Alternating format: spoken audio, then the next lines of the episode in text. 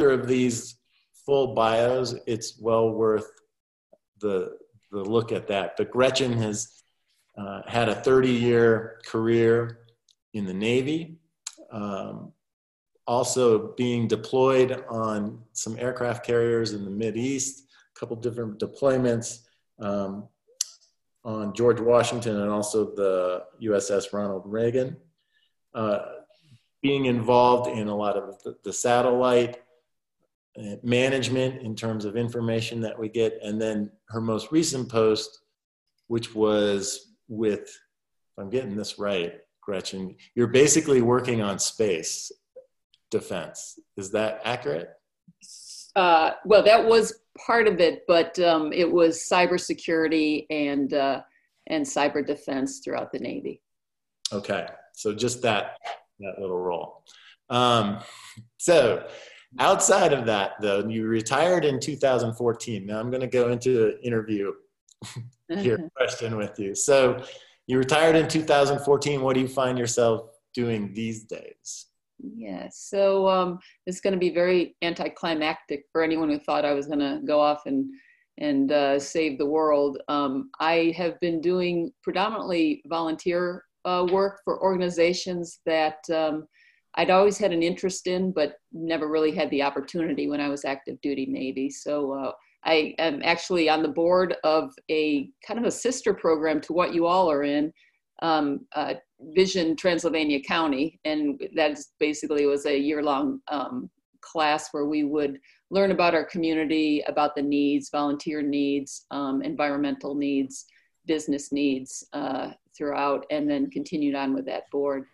Um, but to tell you the truth, John, the thing I probably do the most and I enjoy the most is getting on the trails and hiking with my husband and my dog. So uh, nothing really earth shattering, except it, uh, it certainly fills a lot of, uh, of uh, uh, desires that I had when I retired from the Navy.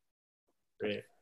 Well, I'm going to let you take it away um, with just the one other caveat that I did ask uh, just before we came on this morning. So, how are you guys connected here, and how do you know Mandy? And um, so, what's interesting is so Roger took a NOLS course uh, as well as Gretchen, both, and Roger ended up even working for NOLS, uh, a couple courses with the Naval Academy. Uh, so, and Mandy was his instructor on his instructor's course and he, as he mentioned to me, uh, yeah, so here I was, 50 year old, and my mentor, she was assigned to me as my mentor and was 25 at the time and coming out as a career as a SEAL. So interesting ways that you got in front of us this morning. So thanks for coming. And uh, with that, why don't you take it away on complexity? Great. Thanks, John. Appreciate it. Um, good morning, y'all. Uh, thanks so much for having Roger and myself here today to uh, to talk with you. Now, as I look through this screen of all these leaders, um, I understand that I'm certainly not an authority um, by any stretch of the imagination on uh, leadership in some of the um, organizations that you are part of. So I'm going to speak specifically from my um, experiences in the Navy when I talk about um, complexity and the challenges that introduces to an organization as well as the leaders of that of that organization with two um, kind of parallel uh, scenarios. The first will be um, introducing information technology modernization across the fleet and the complexity and the kind of the challenges and the thought process we would go through to um, enable that and to uh, build towards success. And the second is gender integration, which doesn't probably sound like it should be terribly complex, but uh, in the Navy and certainly for the afloat Navy, it did bring some challenges in. So I am going to see if after I tell you I'm a IT expert, I can learn how to share screen. And I think I've got it. And then you um, oh, we're up here. Where are you looking? Are you impressed yet? Are you seeing the slides? Super impressed. okay, great. That that was that was probably more difficult than it should have been. So, um, much like John, I am not used to presenting in this scenario. I usually am up walking around the group, talking with people, engaging, asking questions, um, and uh, so this is a this is learning something new for me as well. So that's great. Um, what I did want to talk about, obviously, was dealing with complexity, um, and in particular for me during large organizational changes, the steps that we took, and uh, how that um, brought some success. So the first uh, scenario I want to talk about is um, IT modernization, and I promise it won't get too geeky and it won't be too uh, dry, but these steps applied both um, uh, well in this particular scenario, scenario, as well as when we introduced um, gender integration uh, afloat. First off, um, beginning of any planning is uh, to make sure that you have a, a, a diverse uh, group of um, individuals, so you're getting a diverse group of um, ideas in when you're planning your strategy. Uh, teams always always make uh, much better decisions um, than if you have a very homogeneous group that is doing the planning. You're going to come out with some very simple and very um, uh, similar um, uh, solutions, which is not necessarily going to help with um, with solving those those problems. The other thing with collaborative planning that's absolutely essential, or it was for us, is to get um, buy-in from the top. So I'm in this particular context, I'm speaking as um, I was probably the equivalent of the CIO, the Chief Information Officer. But unless you had the CEO and the Chief Financial Officer also part of that decision process, it wasn't going to um, make it very far. Um, in particular, the highest person in the Navy really needed to support what you were about to do or what you wanted to do to upgrade um, communications and IT for the fleet because one, it was going to be extraordinarily disruptive, two, it was going to be painful, and three, it probably was not going to be the nirvana that everyone hoped it would be right right out of the um, right out of the gate. Uh, the best way that I had found to be able to um, get buy-in not only from um, our stakeholders and leadership, but also for the folks that were going to be um, uh, experiencing those um, upgrades and the, the, mo- the new modern technology was to communicate and to communicate throughout the entire um, process. From stating your vision to reasons why you're choosing that particular path to managing the expectations that um, that folks would have. Uh, now when we were doing a lot of our um, uh, upgrades for our afloat units folks would go home and they would have um, an iphone they would have an apple computer they would wonder why they couldn't just buy a laptop open it up and then have everything that they had at home when we were working on a network in the uh, in the military. And so we did have to um, really kind of push the the cyber concerns the privacy concerns and the sharing concerns and that was not going to be terribly successful unless we talked to them, um, the constituents, basically throughout the entire process on how to do that. Um, the next thing that was probably extraordinarily challenging for the IT modernization is let me take you back a little bit to the way we used to um, have our ships operate. The, uh, the CEO of a ship, or basically the commanding officer of a ship, usually was pretty autonomous. Um, he or she could do whatever they needed to to their systems and to the network, depending on what they wanted and needed while they were on deployment. And that intuitively sounds like a really good thing. And quite frankly, before we became very networked and before we integrated all of our com systems and combat systems and weapon systems together on a network, it was a pretty straightforward endeavor. But once networking and, um, and the requirements for cybersecurity came in, we found that um, upgrading uh, uh, the systems afloat was a lot more difficult than we had thought. You would think that with 290 uh, ships in the Navy, with four different classes of ships. You would just have to know how to do it for four different classes of ships and not every individual ship. But unfortunately, what we found was that because there were so many variations on every single ship, we had to almost recreate um, how we were going to do these upgrades and modernization when we um, when we went on each uh, aboard each ship, and that was uh, difficult. Um, certainly, part of the expectation management was uh, letting the CEO know why this was now taking months and years instead of uh, days and days and weeks, which you would expect with some of these um, uh, shore-based systems.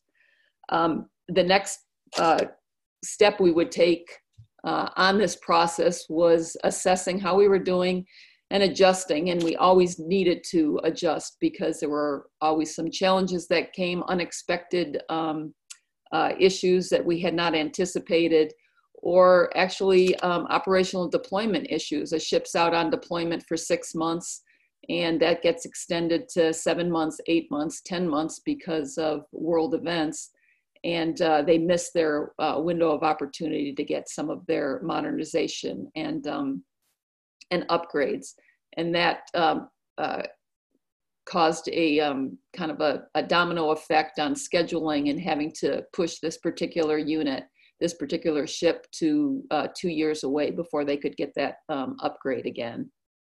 And then, uh, lastly, on the um, on the complexity issue.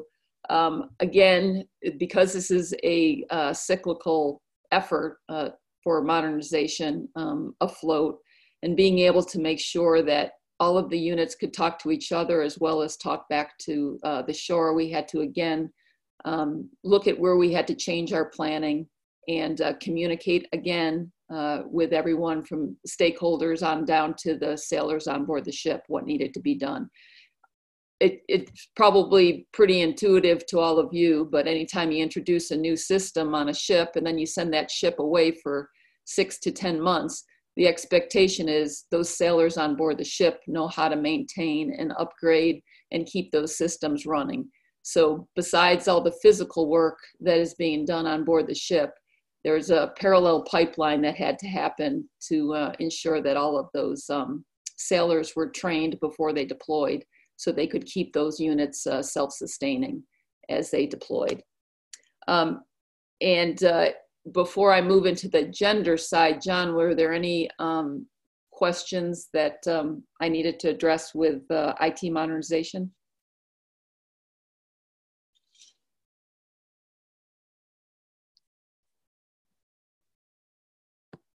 Sorry. Uh, the only question Nick, maybe you want to expand, or why will will you please expand on this question now? Because I know you asked early on in in the connection. So maybe if you still have that question regarding mentoring um, and gender integration.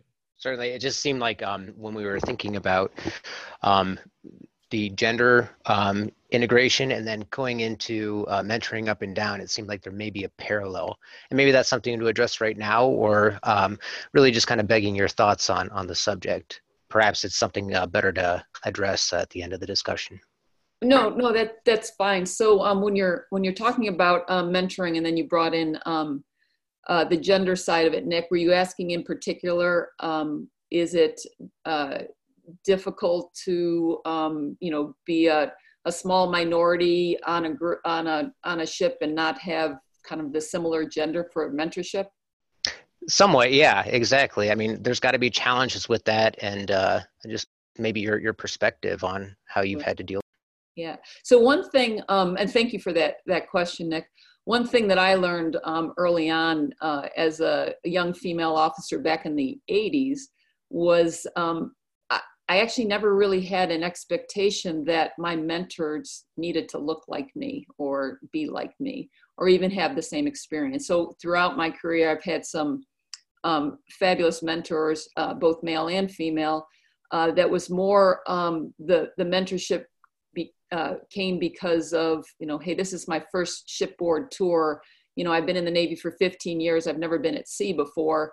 Um, you know what do i need to learn what's the crash course i need before i go go aboard to learn that and many of those mentors were um, were not females also coming on board for the for the first time. So I guess one of my big takeaways was uh, some people might actually feel more comfortable if their mentor had exactly the same experiences they had and look like them and sound like them and dress like them. Um, but I found uh, it was actually beneficial to find someone who maybe thought differently from me and uh, had a lot of differences that kind of helped me formulate um, some of my uh, personal leadership styles and some of the solutions to problems. Does that address your? Absolutely. Thank you so much. Yeah, thank, thank you, Nick. So uh, great segue. Thanks, Nick, um, for moving into the, um, the gender integration side. And just to kind of frame this, I mentioned that I joined the Navy in 1984. Um, um, and uh, it had only been about six years before that the Navy actually opened up um, service academies like uh, the Naval Academy for women to start being trained at the academy alongside their um, their male counterparts. There were certainly women in the Navy before that, uh, particularly Navy nurses, but um, there wasn't a really big accession of females in the Navy. We were probably about uh, two or three percent um, of the Navy as far as um, gender percentage. Uh, in the around 84 when I joined again, it had been about six years since um, women had started being admitted into the Naval Academy. So they were just coming out into the fleet for the, the last one to two years when I, um, when I joined the military. Uh, there was something called the combat exclusion law, which was um, applied to all of the services. And it basically said women were prohibited from serving on combat vessels, um, on, in combat units, and uh, on aircraft that um, had combat missions, so fighter and attack aircraft.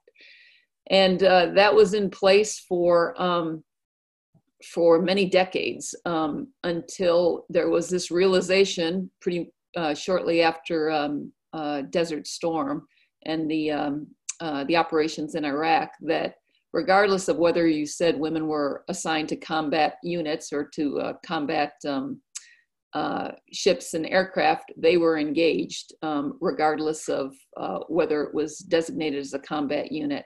So in 93, um, the uh, uh, Department of Defense lifted the combat exclusion law, which basically said women are now um, assignable to combat ships and um, aircraft and, and combat units, with the exception of a couple um, uh, units like uh, submarines, which, um, which I can expound on if you're interested.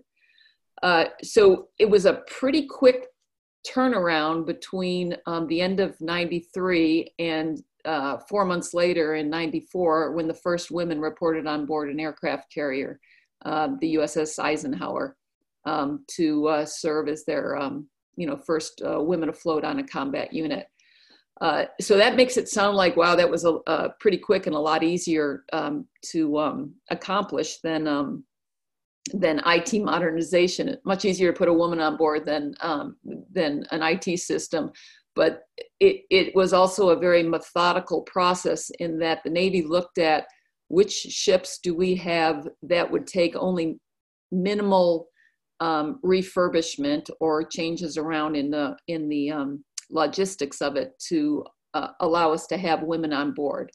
And um, th- this sounds, you know, kind of rudimentary, but um, for our enlisted personnel, you lived in open bay berthing, you slept in open bay berthing, you had, you know, 200 racks um, for your uh, sailors. It wasn't a big deal that they shared a head and they shared open bay berthing, but once you introduced females on board, you needed to designate um, female only berthing and female only um, uh, beds or, or, excuse me, heads or, um, or bathrooms.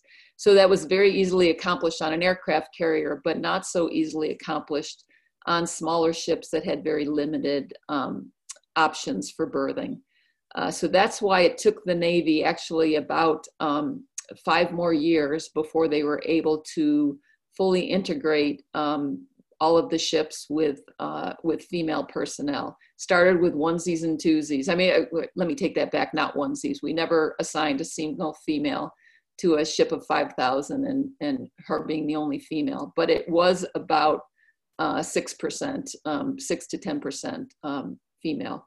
The Navy's, uh, just to take a step back, the Navy's goal right now is to achieve um, 25% um, of its uh, workforce would be female. Um, unlike in our civilian uh, communities where you would see 48 to 52, 53% is female, the, the kind of that, that high water mark that uh, the Navy is striving to achieve is about 25% and it's not that it's restricting females but it's it's frankly um, the desire and the um, the ability of uh, some of the folks that are joining into the navy on whether or not they um, are able to uh, to stay for 20 or 30 years um, and uh, and that's a decision process that a lot of females make when they uh, come into the navy that they're going to do about 10 years and then and then move along uh, and do something do something else. But that was kind of the process of bringing uh, females on the Navy uh, into the um, afloat Navy. It was a lot more complicated than just restocking the ship's stores with um, you know things that a, a female would want to buy when she's underway for six months, as opposed to what the what the men buy. Um, so that was uh, a lengthy process. I will say, and you know, it's it's kind of humorous, but I would say that um, gender integration afloat was probably less controversial and more readily accepted than IT modernization afloat because one, it was less painful, and two, it actually brought a lot of great things right from the get go um, when we integrated our um, afloat units. And uh, women today are serving on every single combat ship and aircraft that we have. Um, submarine um, duty for females was opened up about uh, five years ago and um, Roger will um, attest that the SEAL training has now been also opened up to females, although I don't know if um, we've had any that have gone through the entire uh, the entire process. But uh, again, these steps that I've outlaid for you, um, the the planning, the communicating with to manage those expectations, and then being able to be flexible enough to kind of adjust on the fly when you find um, perturbations or changes that you were um, had not anticipated to uh, have that successful transition. And ladies and gentlemen, that's what I had uh, prepared, but I'm more than happy to um, to segue out to anything else you might have questions on. And if not, I'll turn it back over to John. Yeah, let's do this. Um, Stop share as opposed to just waiting for one question, let's go into breakout rooms. And if you would, uh, we're going to spend maybe 10 minutes there um, and dialogue in the breakout room either uh, something that came up conceptually that Gretchen mentioned or something that caught your attention, either statistically um, and and perhaps why that caught your attention? Why was that important to you? Uh, and also start sharing you know if you're if you're talking about your own experience of leading during complexity what like what's your frame of reference? What's your what do you think works? What's helpful for you? So somewhere dialoguing along those two concepts. Um, linda or Mandy, this is where I might need help in terms of how we're going into breakout rooms. oh, and then with that, I think we'll come back. Um, we'll hear from a couple of the different breakout rooms, perhaps very quickly, and or um, the questions that might have come up for Gretchen as a collective group that way. Okay, I think Linda will open the rooms like we did yesterday and we will click on them and join them. And there should be one to two facilitators or speakers in each of the rooms um, as well. We're not seeing it quite. Oh, there we go. Perfect. Okay, enjoy the vortex, everyone.